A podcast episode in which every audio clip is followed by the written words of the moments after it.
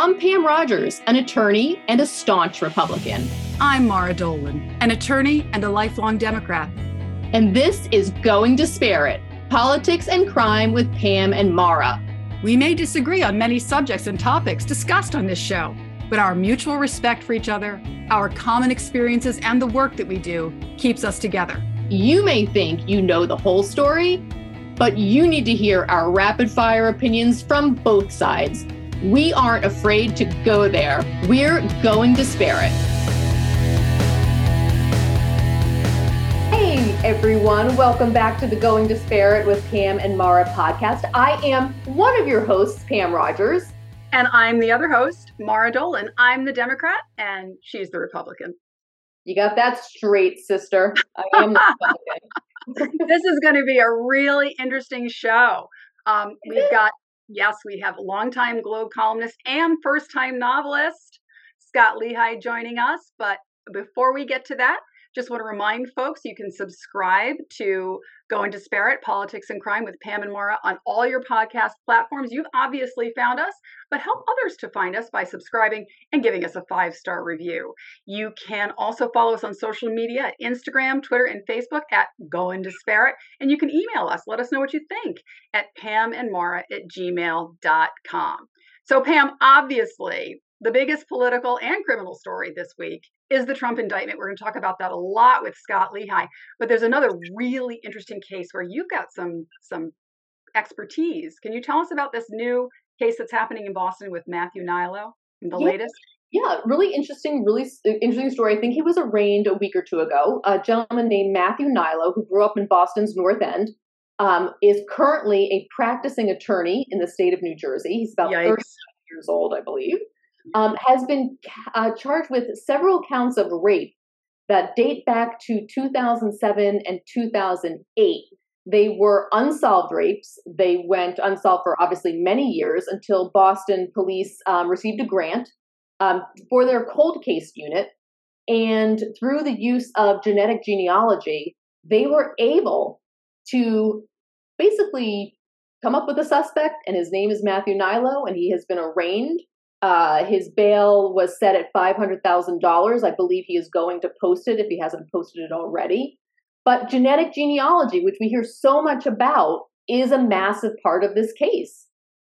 No, it's incredible. They apparently got his DNA from a water glass uh, that he used when he was at a conference. And Pam, I know you study forensic genealogy, and tell us quickly what that is and how that works.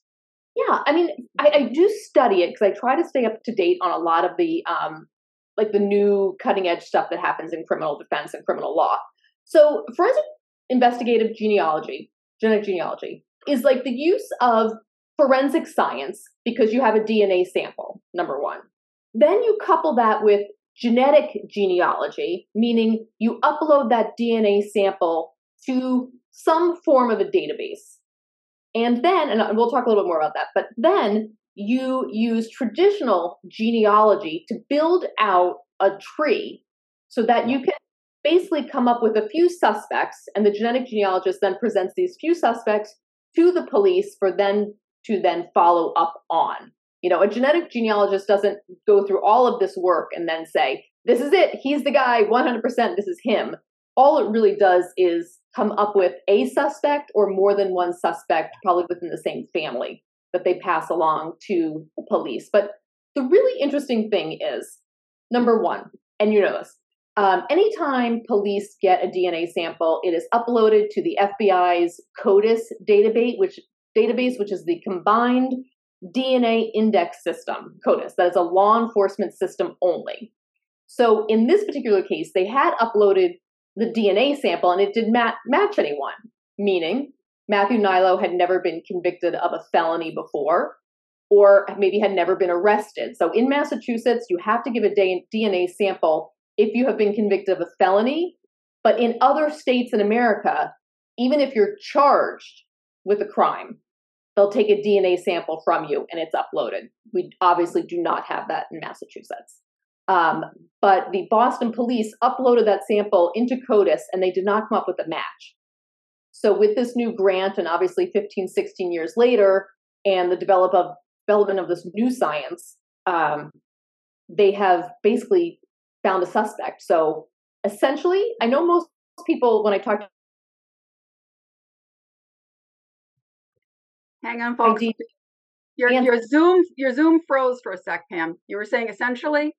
Um, essentially, people I mean, people will come to me and say, you know, I put my my DNA in Ancestry, and then they worry, you know, are, is law enforcement going to be able to see my DNA sample? Law enforcement in America is not allowed to look at Ancestry DNA or 23andMe.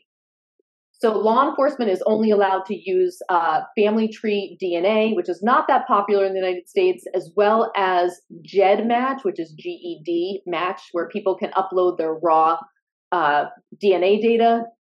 And users of family tree as well as um, uh, GEDmatch have to opt in to allow law enforcement to look at their sample.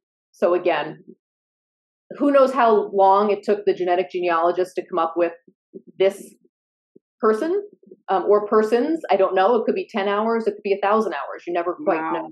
Wow. What it is. That's, so that's amazing. I know they had the, the Boston police had a $2.5 million grant to investigate cold cases. And in this particular case, there were four, there allegations of four rapes they all they all had the same pattern. So I'm guessing that the investigators thought it may be the same perpetrator, and that made that worthwhile. And of course, he's innocent until proven guilty, as all defendants are. But you can't help but think about what this must mean to the victims. I know some of them have spoken to the Boston Globe about how they feel about the fact that this guy was caught. I mean, he, he had just disappeared. So to give I, them that closure I haven't read anything about this, but I would suspect that uh, police departments in any area where this gentleman has lived since 2007, 2008 are taking a look at their old rape cases that have gone unsolved. It would not surprise me. They must be. They must be. So again, we, we will be following this case. This is a really, really interesting case. But uh, we've got Scot Lehigh now. So let's let's bring him on in.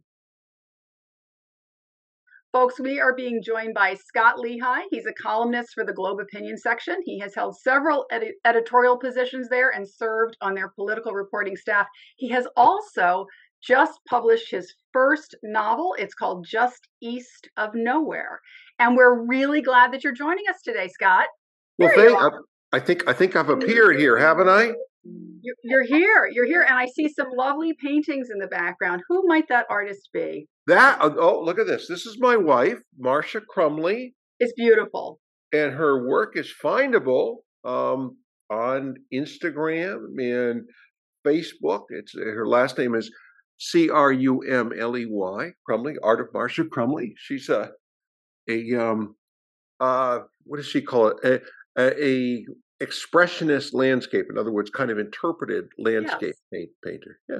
Very nice. I've I've seen a number of her pieces on your social media, Scot, and I always I always much enjoy... more successful than I am. She took me on a on a nice cruise up the Rhine River uh, based on hey. her artistic uh, earnings in the in the earlier in the spring. Yeah. Well, you're you're not doing too badly yourself, Scot. But I, I, I know I'm you, not doing that well. She makes more than a couple paintings, and I'll probably earn from just, just east of nowhere. You're nowhere. We, and, and we're going to get to that, but I just yeah, yeah. have to tell you before we begin. You know, I'm a Democrat. You know, Pam Rogers, my wonderful, talented, yes, yep. incredibly articulate, and brilliantly smart um, co-host. She doesn't read the Globe. She's well, a little skeptical when yeah. I said, "Oh, let's get Globe columnist Scot Lehigh on." So why don't you guys hash that out?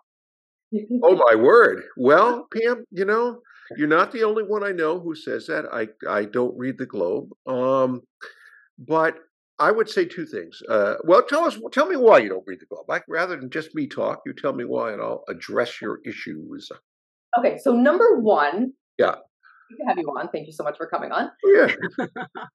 I I am not a newspaper reader currently. You know, okay. Back, like yeah. 10, 20, 30 years ago, right? Always. Yeah. But I read newspapers now. However, if I do read a newspaper, it's the Herald. Uh huh. I feel that now again, I don't read every article, right? I, I mean, I'm like reading Howie Carr, pretty much, right? And maybe, yeah. maybe a news story. Um, but I've always felt at this point in time that the Herald is more right leaning. And to me, the Globe is more left leaning. But yeah, no doubt about that. Yeah. I looked at the Globe in literally, I don't know, 15 years. So I could be totally wrong at this point in time, but yeah. that was my impression.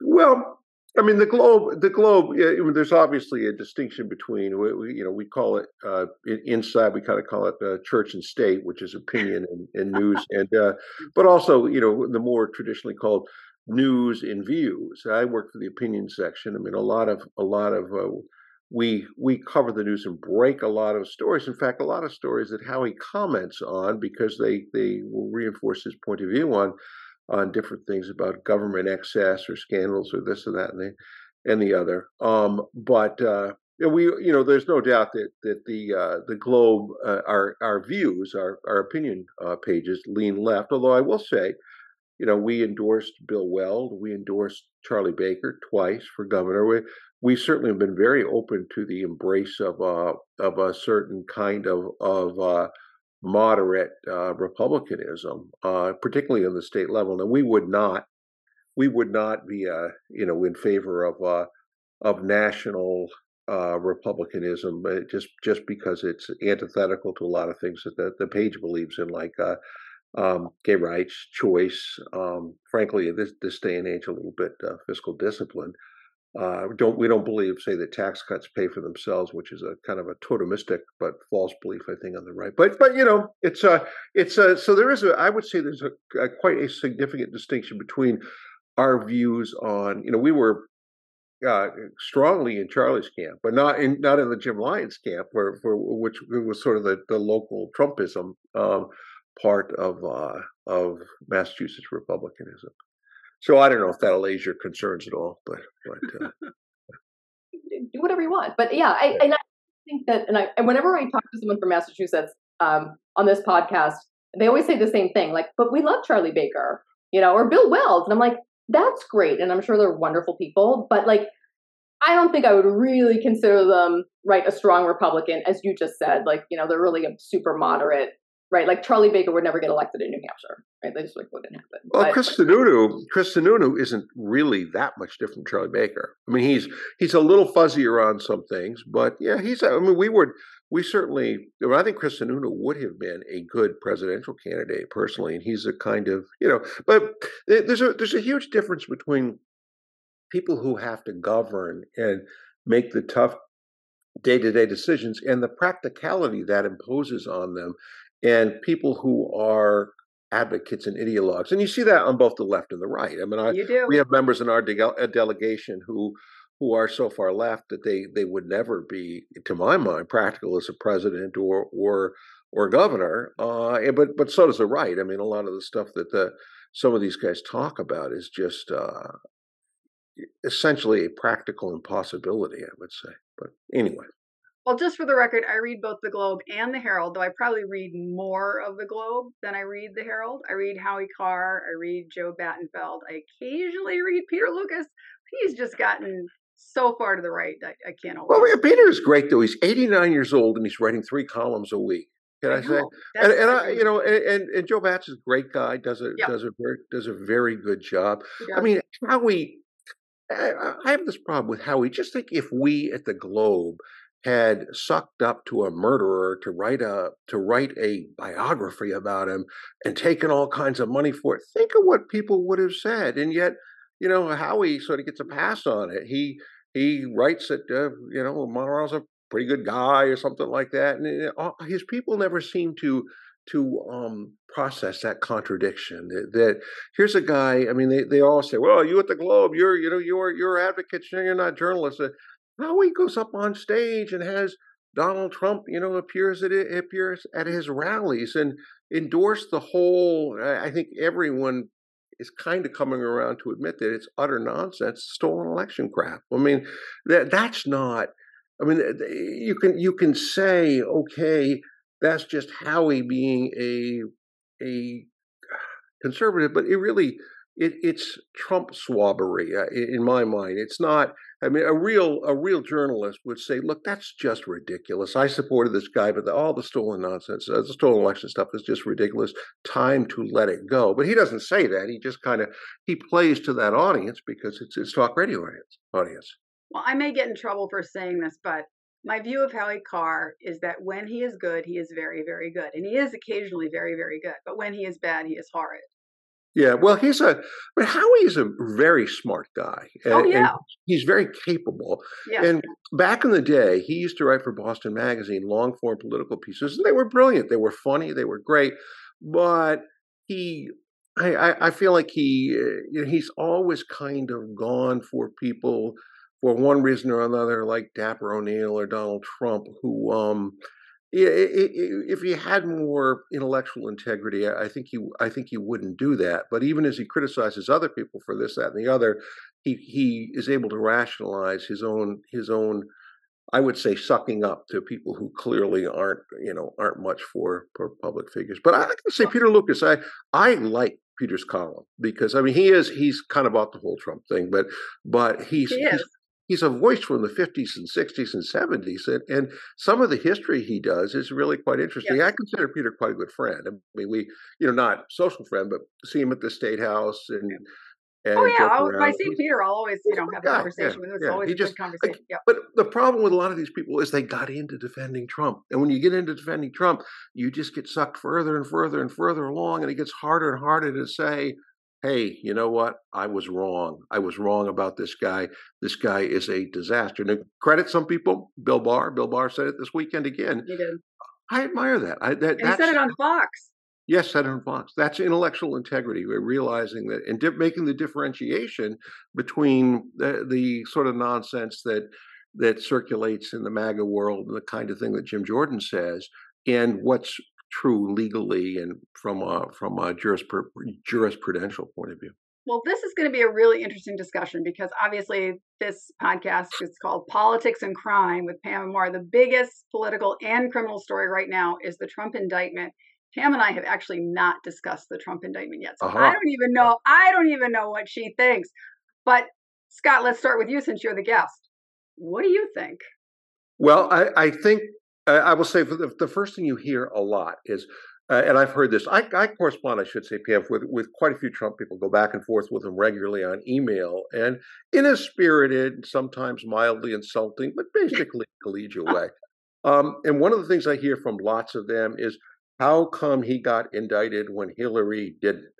And uh, I mean, the differences there are clear. The Hillary, Hillary had, depending on whom you believe, just a a few phrases of, of from from documents that had been classified at one point. Well, many of, the, many of them after she had done it. Um, she made no attempt to conceal or to you know cover that cover that up. Trump was notified, as, as Bill Barr said, if he'd just given these documents back, he would not have the problem here. But here he is. He's taken to his golf club in Bedford or wherever. New Jersey. A, a DOD plan, Department of Defense plan, involving um, our plans if we were to attack Iran. And he's got the biographers for uh, Mark Meadows. Why anyone will write that biography, I'll never know. But he's got them in the room, and he's sitting there saying, "Look at this. This is this is the uh, essentially this is the attack plan for Iran. That's top secret." He's riffling through it and and saying, you know, admitting it's not classified.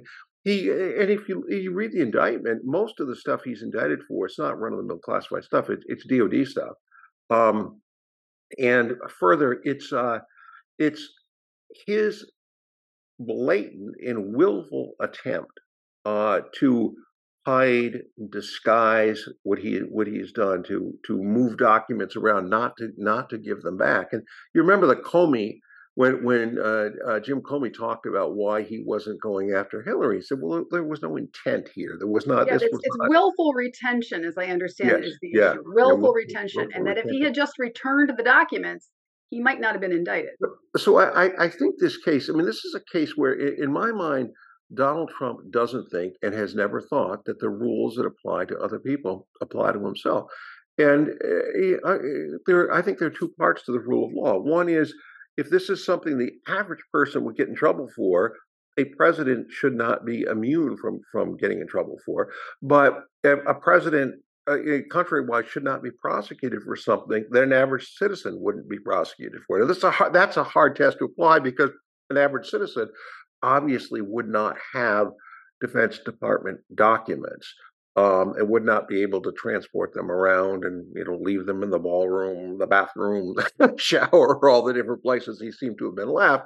Um, but I do think we could say, you know, just from looking at the different servicemen who have, who have done this kind of thing before, uh, that that they would that they would be in trouble for it. And I think it's just, I think personally think it's a, a very strong indictment, and that he's going to have trouble uh, in, in court with it. Pam? Yeah, I mean, I number one have not read the indictment. Number two, actually haven't watched a lot of news in the past week, and just like just to give you a little insight, Scot. So I, I work full time, obviously, like most of us. I don't live and breathe politics. I'm not a policy wonk. You know, I don't read, like I said, I don't read the newspapers every day. Um, I consume some media. I have a very, very sick husband at home, so I have a lot oh. going. So I haven't read the indictment. I have no idea what's going to happen. I like Donald Trump. I don't agree with everything, but I like a lot of stuff he says. Not everything. I think sometimes it gets a little crazy. I wish a lot of times he would just like zip it, you know. Um, but I liked him when he was president. I thought he did a good job. I voted for him. I voted for him a second time. Do not plan on voting for him this time. Um, not quite sure who I'm going to land on yet, but I think just in general, Republicans feel that we're always the ones who are sort of like being persecuted. Everyone's always coming after us or our side. And I think that is where a lot of the bad feelings occur, right? Like that's, you know, Mar and I always talk about like this is a place where your adversary can still be your friend, right? Like we we want to say like we totally disagree on things, but we're still friends, and that's okay. You can believe what you want, and I can believe what I want. And I think that like it's when people start getting like hurt, like oh my gosh, that hurts me. I, you know, that doesn't make me feel good. I don't like it when someone says that. And I think Republicans in general feel that you know Donald Trump is being persecuted for whatever reason. I mean, I have like no idea what anyone is thinking at the Department of Justice. Obviously, um, you know, I don't know why people on the left like hate him so much. Um, I don't totally get it, but you know, I I just feel like he's just being targeted right? And what upsets me is I feel like in the future this sets a really bad precedent. So, right, if if they prosecute Trump, which they're doing, you know, what stops in the future? What if a Republican gets elected next? And what if they prosecute Biden, right? And then what if that person, you know, like what if we just keep switching administrations and that administration just keeps prosecuting the administration before? Like I just think I just it doesn't make me feel good. I just don't like it. I don't like seeing that happen. Well, I, I, would make this point about I, I hear a lot. I, I, re, I, realize it's a very prevalent belief among Trump people that he is he has been uniquely targeted by the FBI and by Department of Justice. But I would point out this: um, my my belief is that the reason Hillary Clinton lost the election in 2016 is that James Comey reopened publicly the investigation into her emails in the closing days of the campaign because they had turned up on Anthony uh, Weiner's um, uh, computer or one yeah. by you remember that whole thing. So that that was uh, and that immediately became huge in public. And Hillary was up by about five points nationally, which is probably enough at that point too. Where I always think of it as a river with stepping stones. You can sort of step your way through the electoral college and win if the river's at a certain level. But if you're ahead by more than five points, the stepping stones disappear. And I don't think Trump would have found a, a path to victory. I think that knocked her down uh, sufficiently. So I, I think, in a way, Trump won the election. I'm not saying James Comey was in favor of Trump because I don't believe that's true, but he wasn't targeting Trump. And, and we know that for this reason. Uh, the FBI at that time had opened um, its investigation into the Trump campaign and whether there were Trump campaign ties to Russia.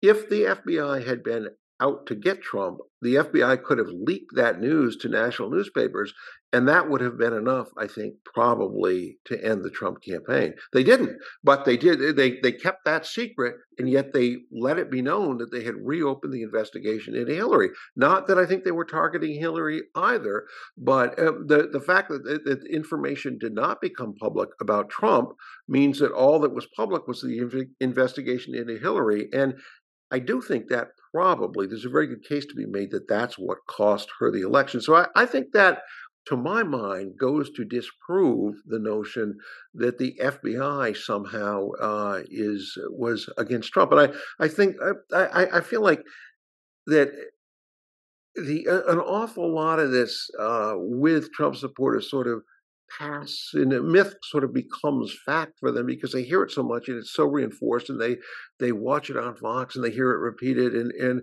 that's why I think a lot of them believe uh, that the election was stolen absolutely preposterous and yet the, the, it's become almost a totemistic belief uh, uh, among trump supporters and it just uh, you watch a retreat from it. it used to be of course it was stolen and now my trump people go back and forth well we'll never know if it was stolen but i think it was and then it's well there were they certainly changed the way you could vote because of uh, because of covid and that had the same effect of stealing it and the latest one is um, if people had known that Hunter Biden's laptop was really Hunter Biden's laptop, then enough of them would have changed that that that, that Trump would have won. So I think they're kind of retreating from the assertion, but but I do think it's it's um it's I mean, look at everyone. The, the Republican election officials in Georgia and, and in um, and in Arizona will say no, this was a fair and legitimate. They did the cyber ninjas, the silly cyber ninjas uh, audit of Maricopa County. That said Biden actually won more votes than they had it win before. I mean, there've been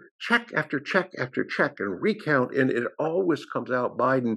There isn't really a credible allegation of result. Bill Barr said it. Trump's own people, the DOJ said it. No, this election wasn't stolen. His cybersecurity chief said it. No, but this I, election wasn't stolen. But I, I do think that what Pam is talking about in terms of how Republicans feel that Trump is being treated is an important point, and I want to offer the counterpoint that Democrats think that the media has been far too easy on Trump. We don't think he's being treated badly at all. We think that a lot of the mainstream media fell all over themselves to cover Trump in 2016 because they wanted ratings and that those old habits are hard to break, as we just saw on the CNN town hall. Oh my God! In CNN, I mean, I fault still. I think he's a good newsman, but Jake Tapper and Wolf put yeah. Trump on. They put him on anytime they could get him on. He got millions of dollars of free publicity just because he was kind of a showman and he is kind of funny. He's got a certain rogue rogue charisma about him, and but he got all kinds of uh, of free airtime on on networks like that. And I would say this, Pam, when, when I when I think about you know people talk about hey look it's you know 2016 it was legitimate I, I, I think to vote for vote for Trump if you were you know discontent with the, the state of the situation I to my mind I don't think his his term was much of a success, uh, but I realize other people do, and I suppose you could have voted for him again. Although I think he'd given characterologically he'd kind of shown his cards. But it, what we saw, to my mind, on January 6th, and, and with the scheming, we we saw someone who showed that he doesn't hold either the Constitution or the um, uh, American democracy in much regard because he's well, that's what that's what Mike Pence is the election. Yeah. And I, I, so I say to all my Trump friends now, okay, guys, I understand 2016. I mean, 2020, if you really felt that way, but how do you support a guy again who would have, had he been allowed to trample on the Constitution, would have done but that, so? But Scot, that's where. But, but, Scot, that's where Pam is right now. She's just said she won't vote for him. I know, again. no, no, no. So I know Pam, that. I, so Pam, that, yeah. why won't you vote for him again?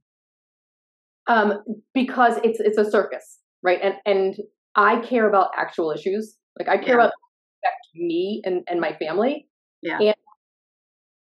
And prosecutions all over the place do not help me and my family.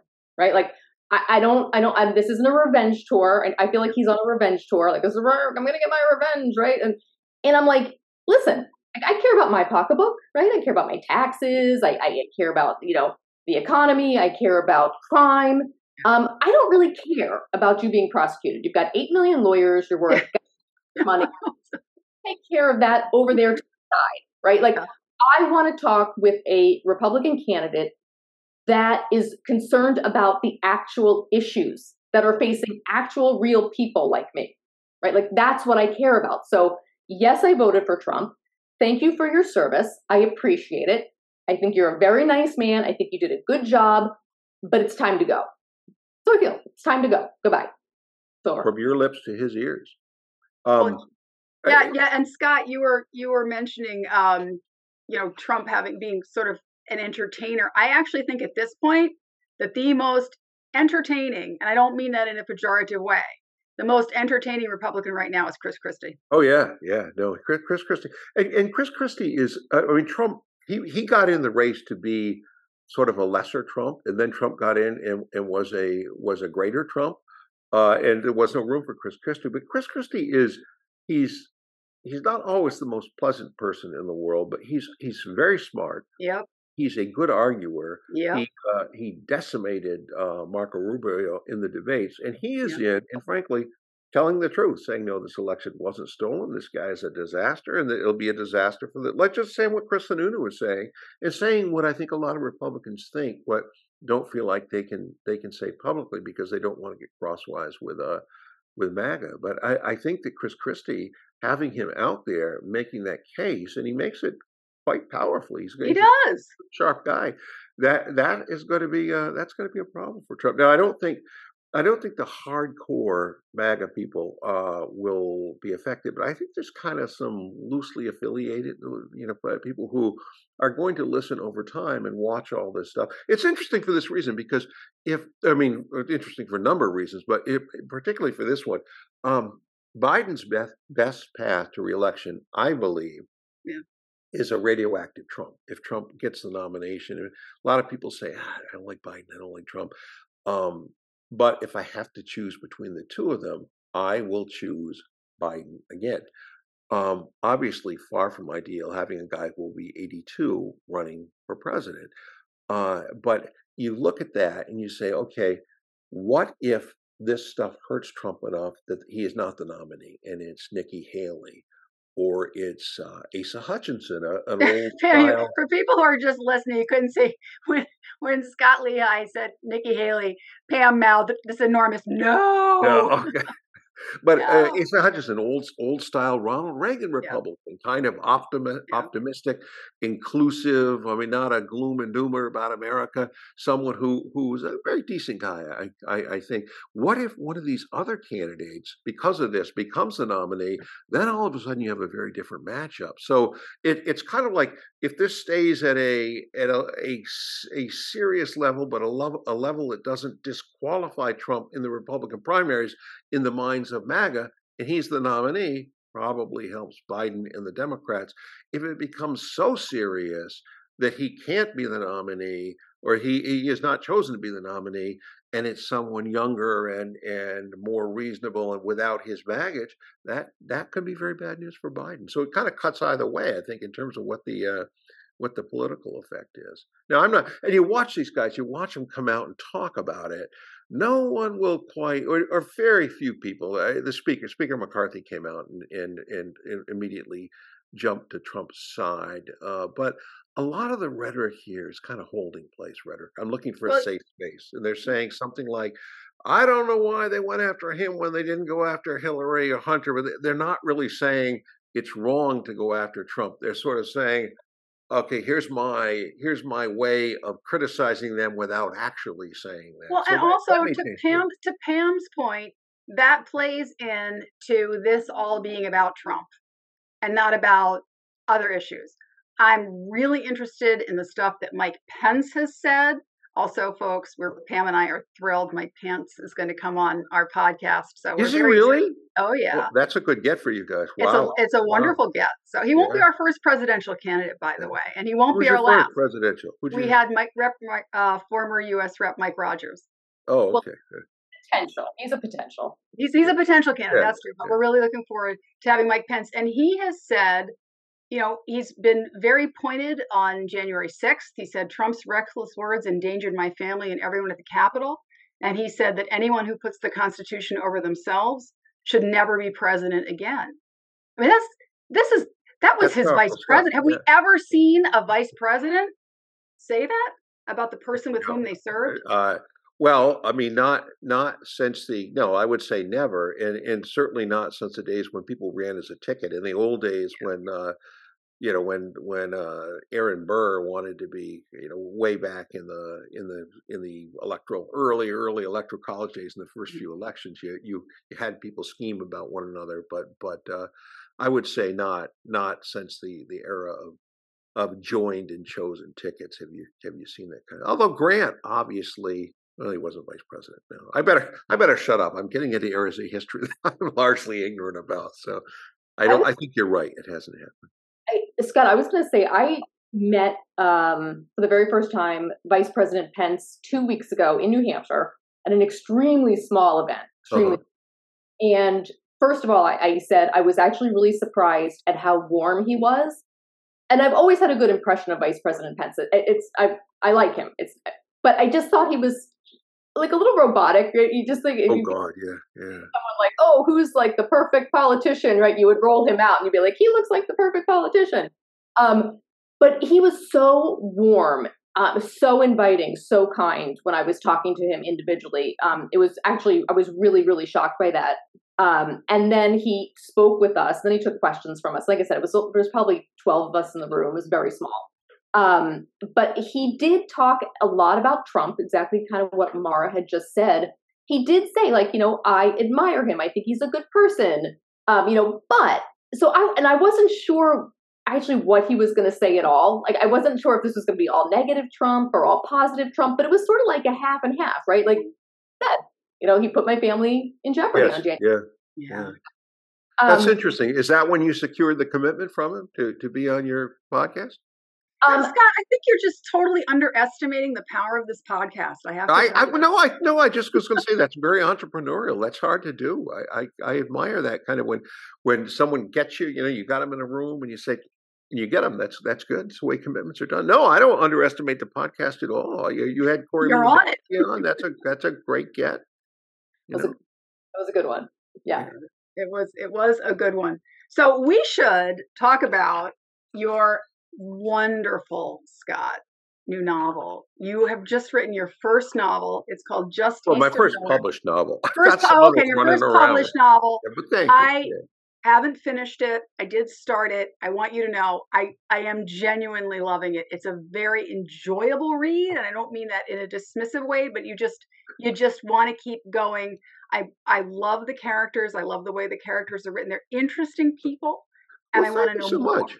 I know, and I want to know more about that. And of course, the setting, the setting is incredible. So tell us a little bit about just east of nowhere. Well, I want to tell you this about this first. Uh, so I was um, I was mentioned that my wife Marcia Crumley, who did these wonderful paintings, yes. took me on this riverboat cruise. And when we came back, my mother, who was 89 now, and one of my sisters had stayed here at our house to look after our cats.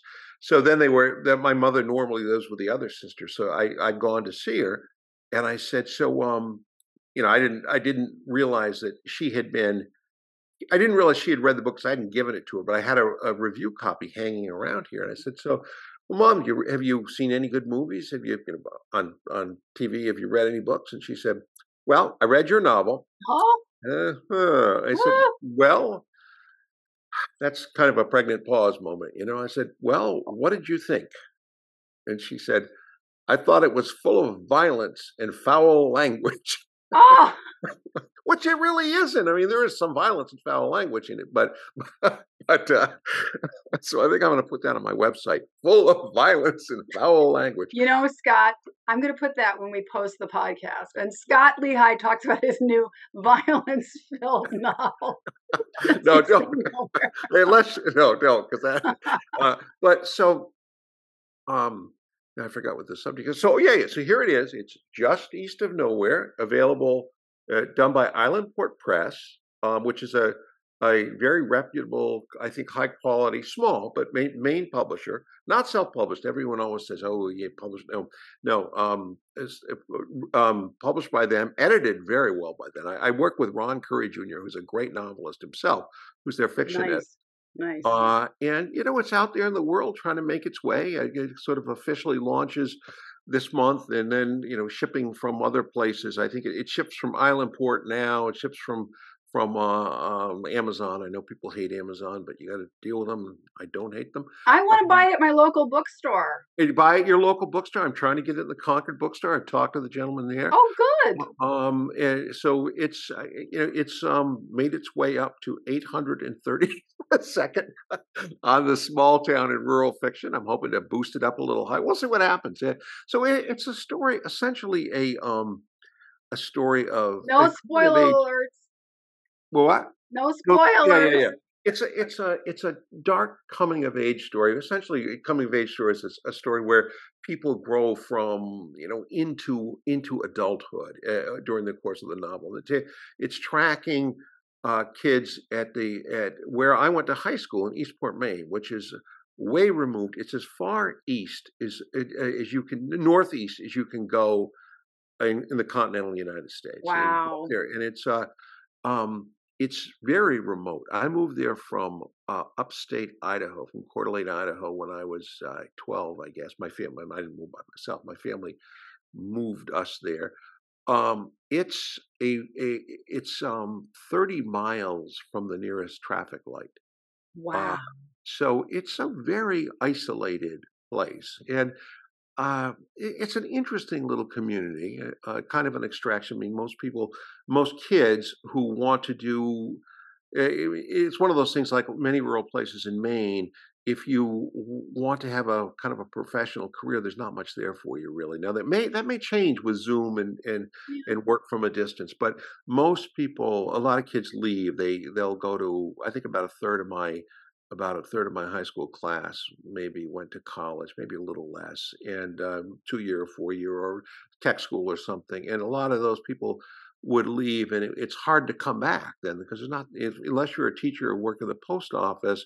You know, maybe one or two lawyers in town, uh, a few bank people, but most of the population is uh, you know it, it's it's it's older it's fishing it's you know different kinds of fishing clamming wreathing um so it, it's a it's a, a very rural remote Maine community. And the story is about a kid who's trying to he's the uh, son of a single mother who is uh lapsed well lap- who is who is a member of a religious community that's somewhere on the margin between what you would consider conventional or traditional and sort of out there Mm. um you know that that that vast and ill ill defined ill defined space between traditional and cult and somewhere somewhere in there.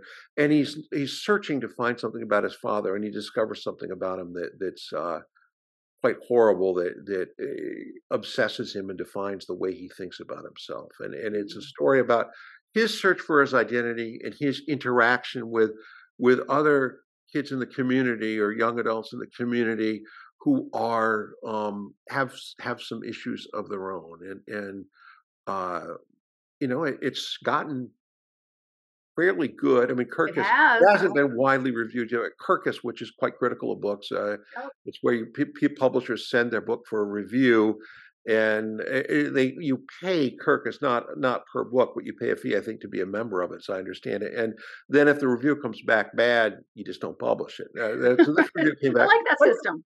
Yeah, yeah, exactly. Quite good. You know, not overwhelmingly positive, but I think it correctly identified a flaw or two in the book. But but I, I was very pleased with that. It's gotten some nice blurbs. Carolyn Chute, who wrote "The Beans of Egypt, Oh, Maine," yeah. is Mhm. kind of the um the uh, it's a seminal book in the in the in Maine realism, sort of telling stories where people as as they really are, the nitty gritty, rather than than uh, kind of idealizing them.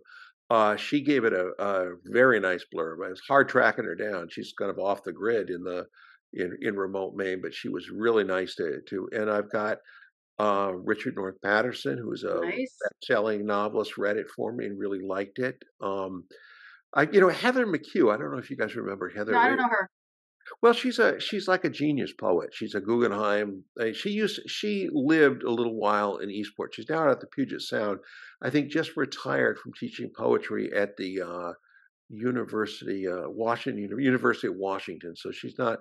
But I have a little teeny bit of a, a shirt tail uh, relationship with her uh, from many years ago, and she. She read it and uh, uh, wrote me a um, what's meant to be a foreword, but it came in a little too late about her time in Eastport, which is just a beautiful Oh, piece of writing, better than the book, frankly. But I'm going to publish that on my website about it. good. So you know, I'm very excited. I, I'm I'm very nervous. I, you you you write something like this, and you don't know how are people going to react. Are they going to say, "Oh God," and they're are they going to say, "Huh"? Um, you know, it, there's a little bit of an admission that you come from an area that that that you're not. I mean, I never I never claimed to be a sophisticate, but um, you know, you grew up in in for the most part in in a very rural kind of isolated area, and uh, Scot, I'm I'm I'm sorry that well, I would I would refer you to uh, the podcast that we did with Ray Buckley, who's the New Hampshire Democrats chair. sure, yeah, he yeah. and Pam is in Exeter, New Hampshire. Spent most of your life in New Hampshire. Yeah, wonderful conversation about the rural parts of New Hampshire and what life is really like oh really? for a lot of folks. great. Yeah, dirt roads and Ray Buckley didn't have plumbing growing up, and Oh, is that right? Is yeah, and that this this is not unusual. wow. You know, there are more of us, more of us out there. I actually, when I was, I know my my in New Hampshire when I was a baby, I know my mother washed clothes in the creek. Really? Wow. Wow. Well, this is this is yeah. I mean, this is kind of this is sort of nitty gritty about what it was. Uh, I remember when I when I I came to Boston, I'd worked for a little a while at uh, at a paper in Maine. I got a job at the Phoenix as a copy editor, and uh, I was editing along one day, and it, people at the Phoenix were kind of an alt, you know, alternative, uh, um, left-leaning newspaper, and they were quite a sophisticated crowd, having come from a bunch of other places. And I remember looking up one day, eh, editing a piece, and saying to John Ferguson, who was just kind of my mentor and brilliant guy, saying, "Hey, what is a Cuisinart?" And he was Oh, looking at me and kind of laughing great. and never letting me forget that, you know, kind of thing. I remember you came from the Maine woods and you asked me, "What is a Cuisinart?" But I never heard of one before. I'd never. Hey, at least you pronounce it correctly. Well, so I took me some time. that was it. So we have some lightning round questions we'd like to ask our guests. Can I tell? Can, I tell a story about about uh, Phillips uh, about Exeter first, just for Oh, second? please. I, I was there, Pam, with uh, Kerry was speaking there at at, uh, at the school in uh, at, um, Phillips Exeter in uh, 2004, and a guy got up and sta- it was a lefty crowd. A guy got up and started asking questions, and he he'd say, "And it seems to me that what we really should be doing." Is impeaching Vice President Cheney, and the crowd all would cheer and clap. And I think we should really go. And then, uh, as he goes on a little bit, he's got th- three rounds of applause. He says, "As Lyndon LaRouche calls for they all Oh, realized they were cheering for LaRouche. All these carry on. I still think about that from time. I was just going to tell you a story about how my dad and I went to see Joe Lieberman, whatever, probably around the same Yeah. time at Phillips Exeter. And, you know, they're like, okay, we'll take, we loved it, but they're like, we'll take, you know, questions from the uh, people of the public. And then some guy stands up and he starts saying something and he's like, and Lyndon LaRouche. And everyone's like, kick him out. And then, like, the next woman up is like, but Lyndon LaRouche. And they were, was like three people they had to kick out. And then, because I remember saying, Dad, who's Lyndon LaRouche? I have no idea who this person is. it's a, he was, you know, eh, I read quite a bit about him as, as part of doing something. I can't remember quite what it was, but he had all these theories, and one was redefining the, you know, B flat or C, or I mean, he did a lot of things Mm. other than just thinking about kind of crazy world conspiracy things. He he had a lot of diverse intellectual interests, none of whom I, none of which I I could uh, really talk about in any way. But I was interested to see he was kind of a musicologist in some way. But Hmm. anyway, so Oh, lightning no. round questions. What Lightning round questions. The first one is actually back to books. What's a book that changed your life? changed my life. Um, All the King's Men by Robert Penn Warren, which I read when I was in high school. Uh, such a great book. I'm not a fan of a lot of his work, but I love that book. Uh, the way he wrote about uh, both, it just got me consumed with politics, and the way he wrote about Ann Stan, Stanton and the way Jack Burden loves Ann Stanton.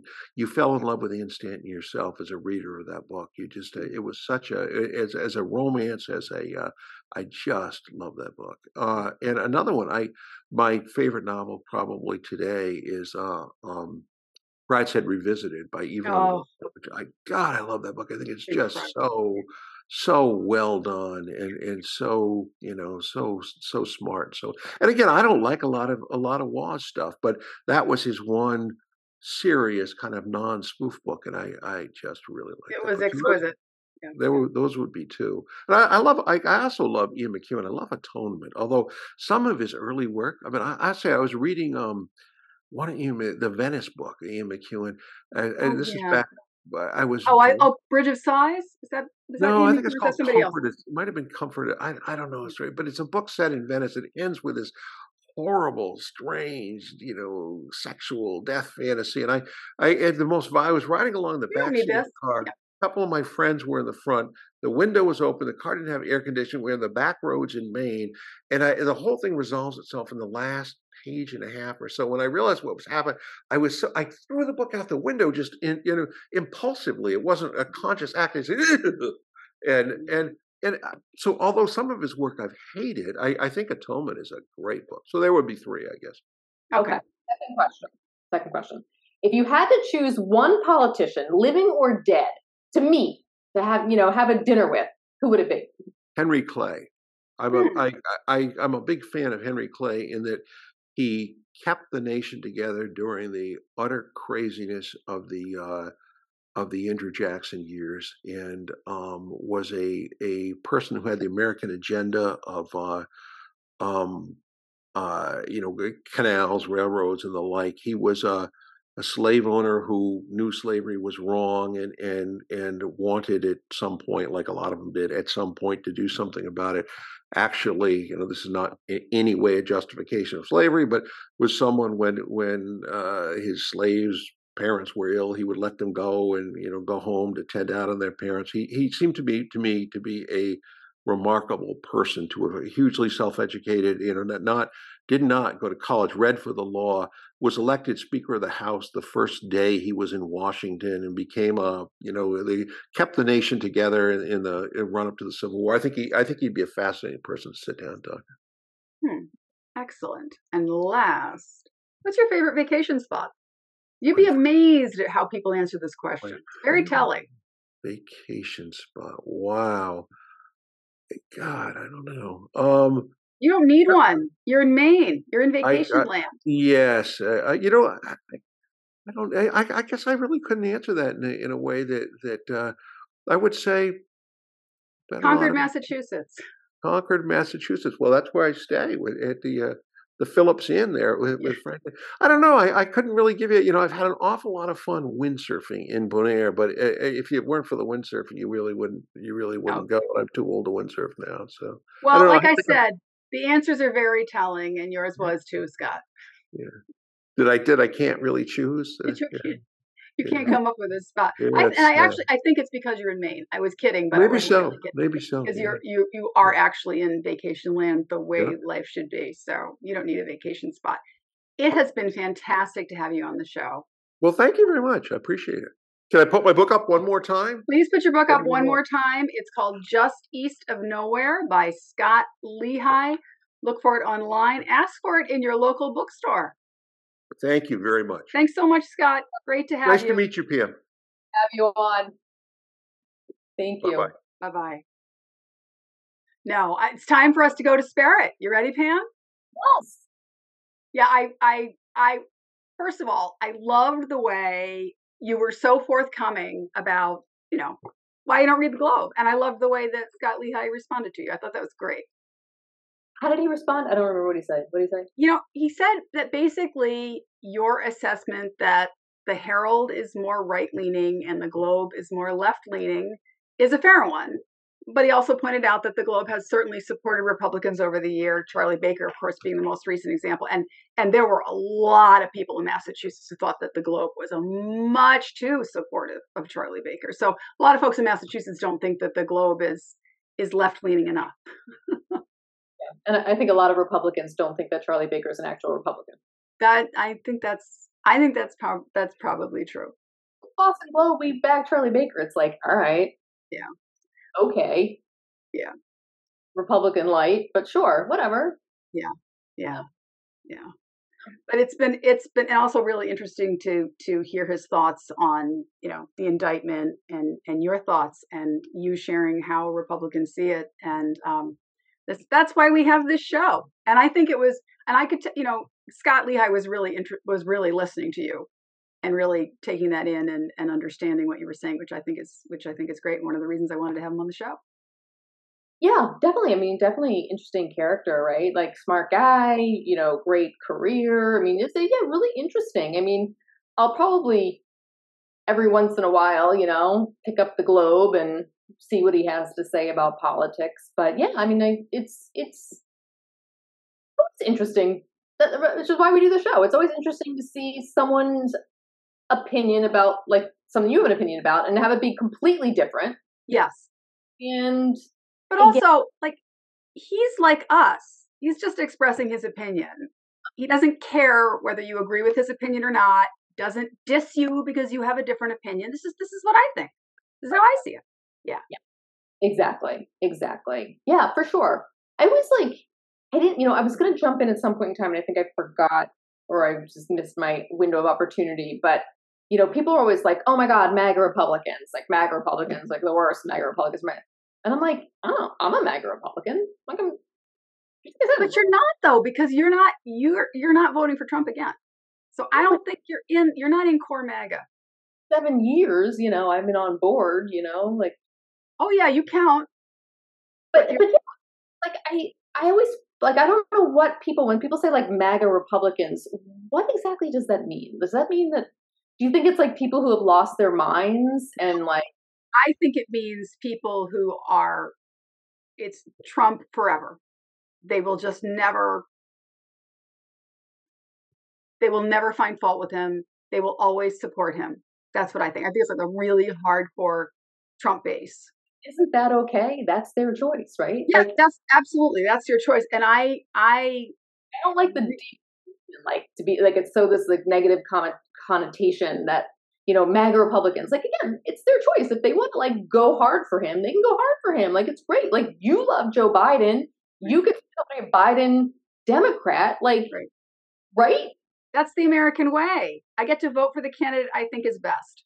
I mean, yeah, I just like just don't like that negative connotation that people try to throw behind it when it's just like whatever. People do whatever. I, I just well, that's one of the reasons we're having this podcast is that we both of us we've talked about this we're both deeply patriotic people and we recognize that you're from a different political party and you have a different perspective you are still our fellow americans we are still going to reach out to each other and understand each other and care about each other as fellow americans that's what we're supposed to do so exactly so glad we're doing this so this is great no, it actually it really is great. So we just before we go, just yes, we did tell you we are going to have former Vice President Mike Pence on the show. We're also going to have uh, former U.S. Rep Mike Capuano on the show, and current member of Congress Seth Moulton on the show, and other really wonderful guests. Great discussions coming up. We thank you so much for tuning in. Please subscribe. We're on all podcast platforms. We're on iTunes. We're on Spotify. We're on iHeartRadio. Wherever you find podcasts, that's where you can find Going Disparate. So please subscribe, give us a five star review, and follow us on social media, just at Going Disparate on Twitter, Facebook, and Instagram, and email us and let us know what you think at Pam and Mara at gmail.com. Thank you so much for joining us, folks. Thank you. Remember, we are your place for stress free politics, hot takes on crime, and a place where your political adversary may become your best friend. Don't Even forget. The truth. See you next time, everyone. Bye. Thank you. Bye.